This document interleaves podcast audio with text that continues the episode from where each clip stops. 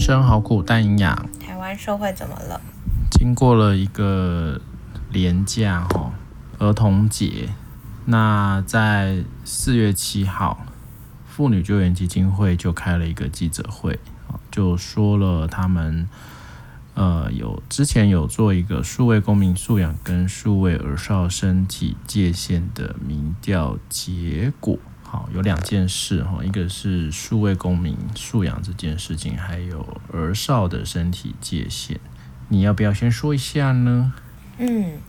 因为他们呢、啊，其实有做了一些民调啦。那民调就在说，三成以上的小朋友在六岁以前就已经开始接触三 C 产品，可是他们到国小的时候才会学习到数位身体界限。所以呢，这次的妇女救援基金会才会呼吁说，是不是应该要把这样子的数位公民素养提前到幼稚园，然后去防治这样子的数位性暴力啊，然后提出可能不随意拍摄或是上传私密影像。的一些呼吁，那因为他有发现说啊，就是有三成的家长是会让孩子在六岁前就接触，然后两成八是六到九岁之间，十二岁的话开始接触三 C 产品就已经高达八成了，所以呃，这其实是蛮应该算是蛮高的吧。那里面有在讲到九成八的家长也会担心说，小朋友使用这个三 C 产品会有一些不良影响啊，大部分都会是担心。呃，成瘾啊，或是说眼睛有会会有一些疾病啊，嗯、然后接触色情或暴力讯息，或是造成专注力下降，又或者是遭到诈骗或是交友不慎等。嗯，那主要是他们其实呃。妇女救援基金会啊，就提到说，就是数位性暴力的被害人跟加害人的年龄都逐渐下降了。那他们曾经服务被害者的年龄最小是十岁，所以他们才会觉得说，很多人就是很多小朋友其实是。对性或是性器官会有好奇，可是他们其实却没有太多的意识，知道说，诶，这样子可能会被侵犯，例如说被要身体的裸照啊，嗯、或是被诱骗等等等，所以他们才会觉得说，那我们是不是应该要慢慢的把这样子的一个教育，嗯，往下降，然后就是降到可能幼稚园的时候就应该要开始这么做。对，这就是学前教育啦。那、嗯、呃。之前啊，我在那个网络成瘾学会哦，那基本上我们在推的一些跟网络成瘾相关的一些议题啊，其实大家很多的共识哦，其实是一样的，就是希望是能够把这部分啊，哦，除了是说呃亲子之间嘛，对不对？那个父母用三 C 保姆这件事情，或者是亲子。里面有太多在这个网络三 C 上面的一些影响，应该要更提早在幼儿园时期啊，就能够培养，呃，应该是所有人哦，不是只有小朋友啊，是连大人、父母，哦，小孩身边的这些大人们都应该要有一个更正确的意识啊，去面对这些幼儿哦，儿童。在使用网络还有三 C 的一些规范啊，那我想更更广阔的来讲，就是我们可能呃也是前阵子啊也都有提到嘛，像数位性暴力啦，还有各种性剥削啊，儿童相关的，呃，我也会想到是在更早一点哦，就是在老人用的 Facebook 时代啊，那时候其实也有一些呼吁嘛，就是家长。尽量不要把小孩的照片啊晒晒晒成叫什么晒晒小孩晒童的照片，把它放在 Facebook 上面。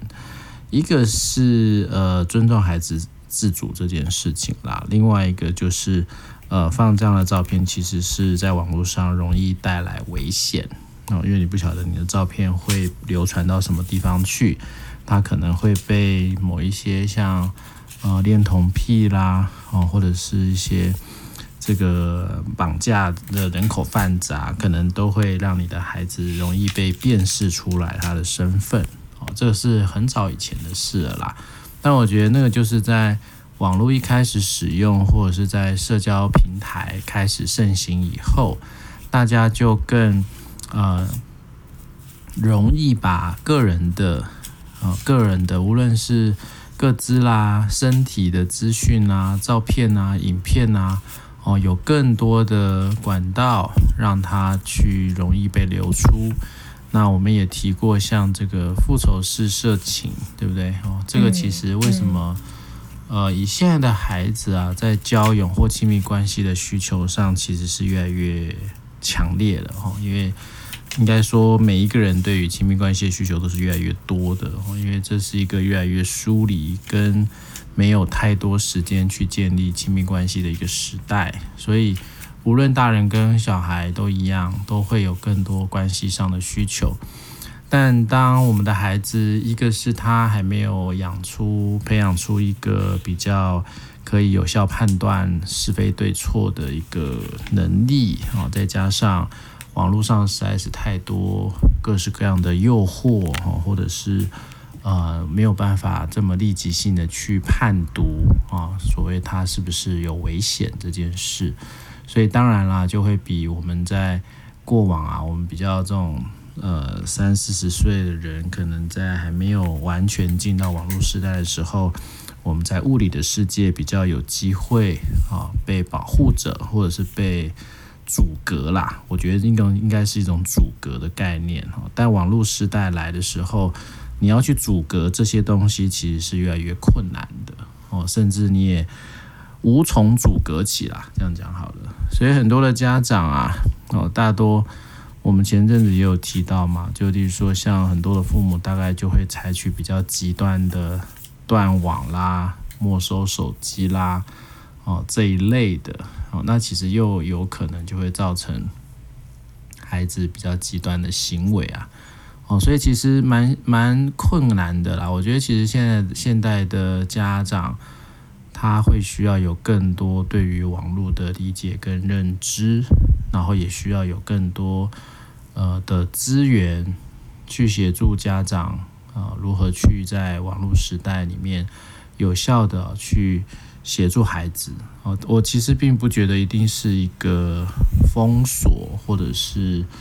网络是一个不好的东西哦。其实我觉得并不是用这样的的定义去看，但是父母亲也真的啊，或者学校老师了哈，还有周边的一些成年人，应该会要呃要拿起更多的责任去协助这些孩子啊，在网络时网络时代里面。更知道如何保护自己啊，所以从幼儿园开始啊，越早开始一定是越有机会去让呃网络使用网络所造成的伤害下降。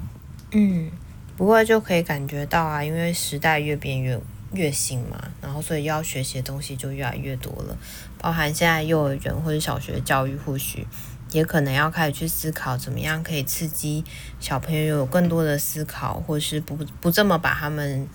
应该说归类在哦，这个年纪只能学习某些东西吧。就像以前可能都会觉得不需要太早学会性相关的议题啊，然后资讯相关的事情啊，又或者是说你可能只要过好你那个年纪该过的生活就行。大家可能没有去想到的是说，我们的资讯实在是太发达了，随随便便打开网络啊，它有可能你只是放个 YouTube 联播，它可能就会跳到一些奇奇怪怪的影片去。嗯，那也有可能。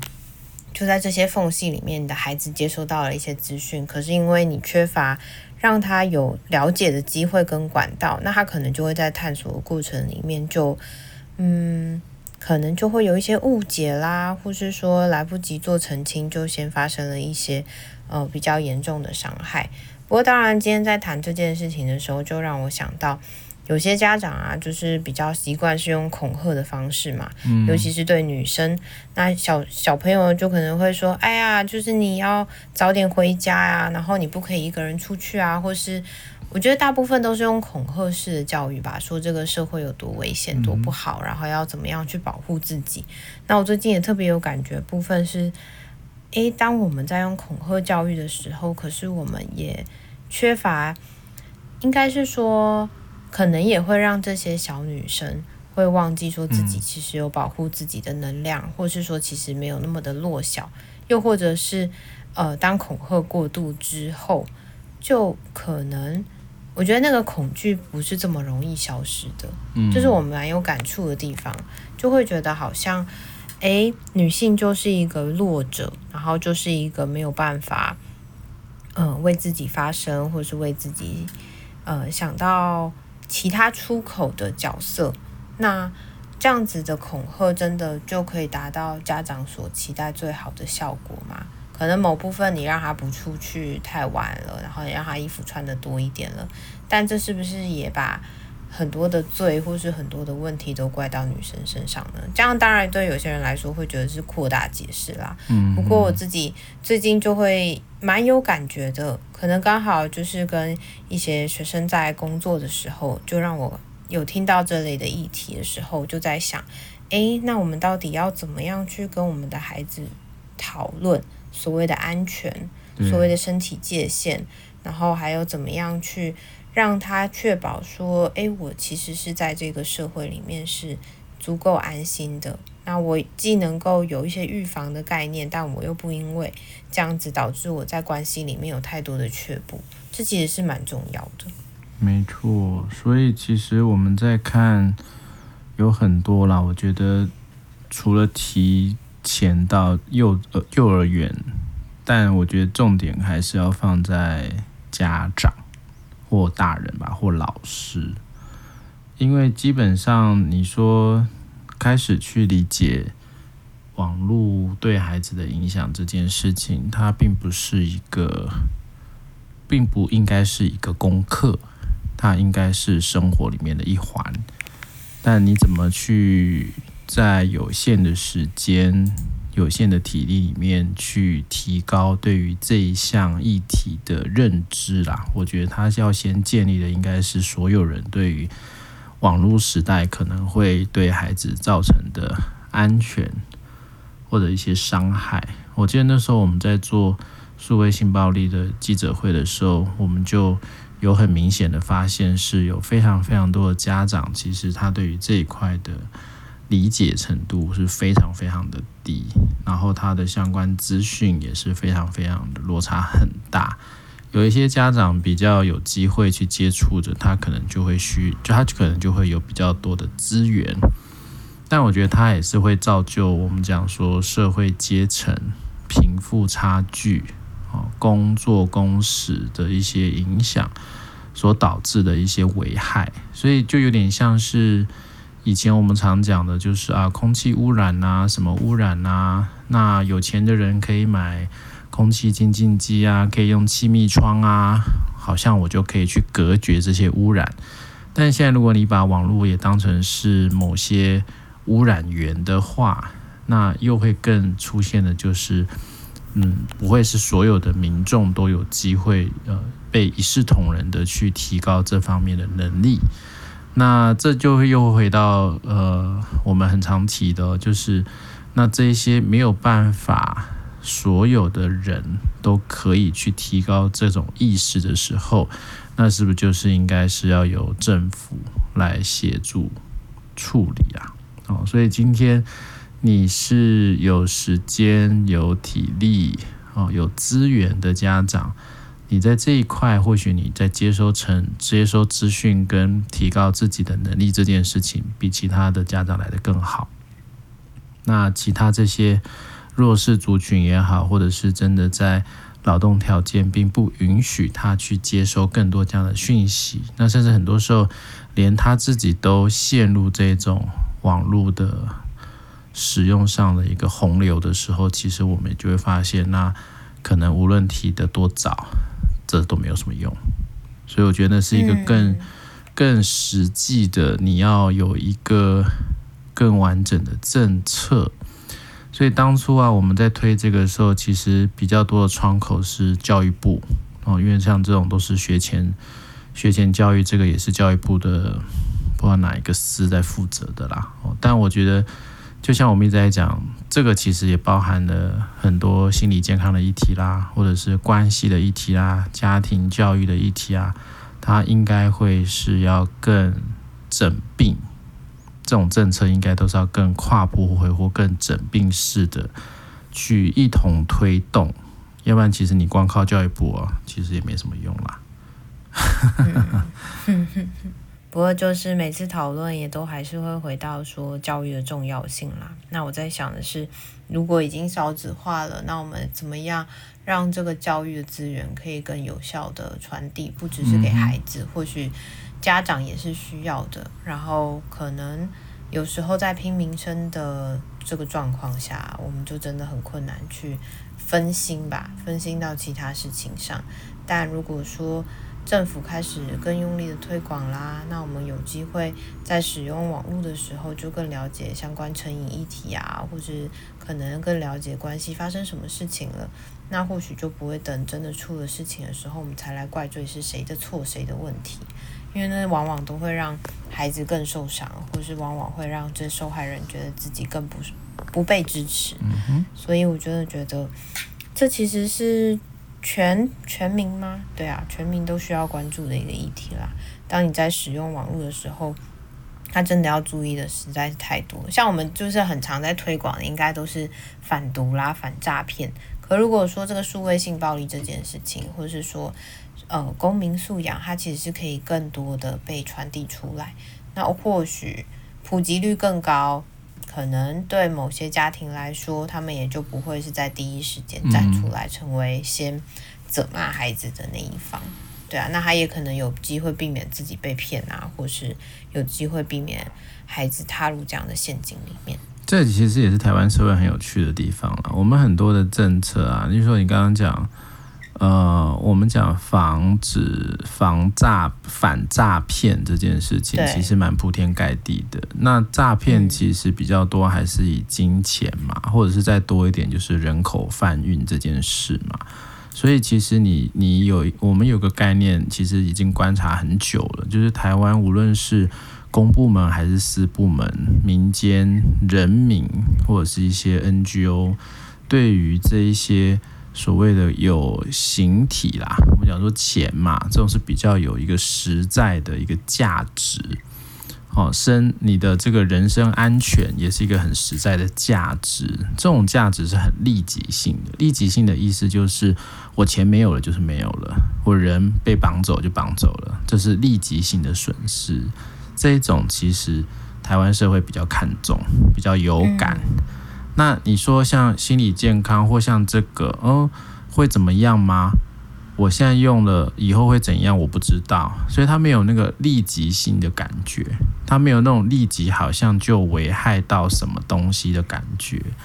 所以我们以前在跟某一些基金会或者是某一些慈善机构想要去寻求一些相关的心理健康议题的研究，呃，应该说。希望他们能够跟我们一起，呃，从去做倡议的时候，其实对他们来讲，那个感觉没有没有太大。他们比较喜欢的是扎扎实实的，有有血有肉，马上可以感受得到效果的。对，那这就跟我们一直在讲的是，台湾对于好追求这个呃 GPT 的成成长啦。然后这个经济指数啊，外汇存底啊，还是很物质啦，或还是很利益导向。所以你说，哎，我今天网络就不要用就好啦，或是用了真的会这么严重吗？或有这么可怕吗？哦，我以前也没有学这些，我还不是活得好好的。很多这样的话啦，哦，但是你今天可能被诈骗了几十万。你可能就会哀哀叫，对不对？没有钱，或者是钱被骗这件事情，会比你的孩子可能在这样的受创以后，他的生命整个就不同了，或者是可能整个就瓦解了，可能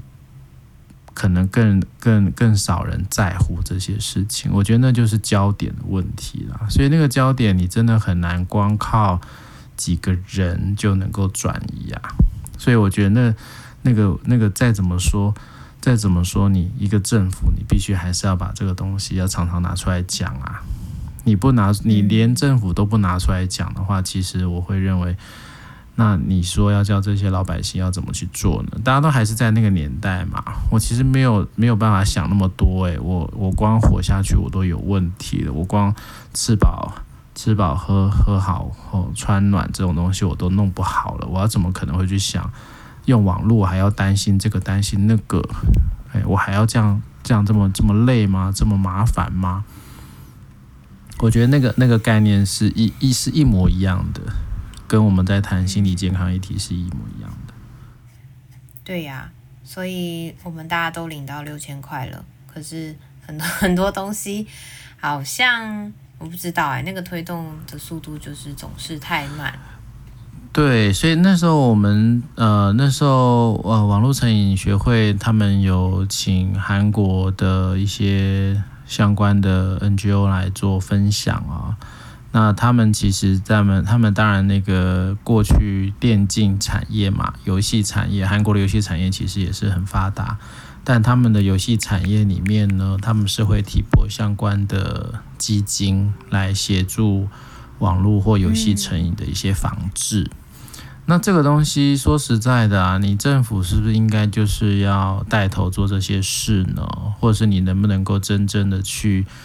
呃，无论其实你不见得一定要是一定是要从立法，因为立法实在太旷日费时了。但你可以从各式各样政府的政策或宣示，或者是你各种行政指导，我们就可以开始做好多好多事情了。但我们一直往往我们一直都。等不太到这件事，都是由民间自己去做发动，但你那个发动就太片面了，你没有办法有一个更高层级的委员会也好，或者什么样的一个呃会议，能够让整个台湾的政府都能够从上而下的把这一些概念带入每一个人的生生命里面，那其实对我来讲都没有用啊，我觉得那个那个用途都。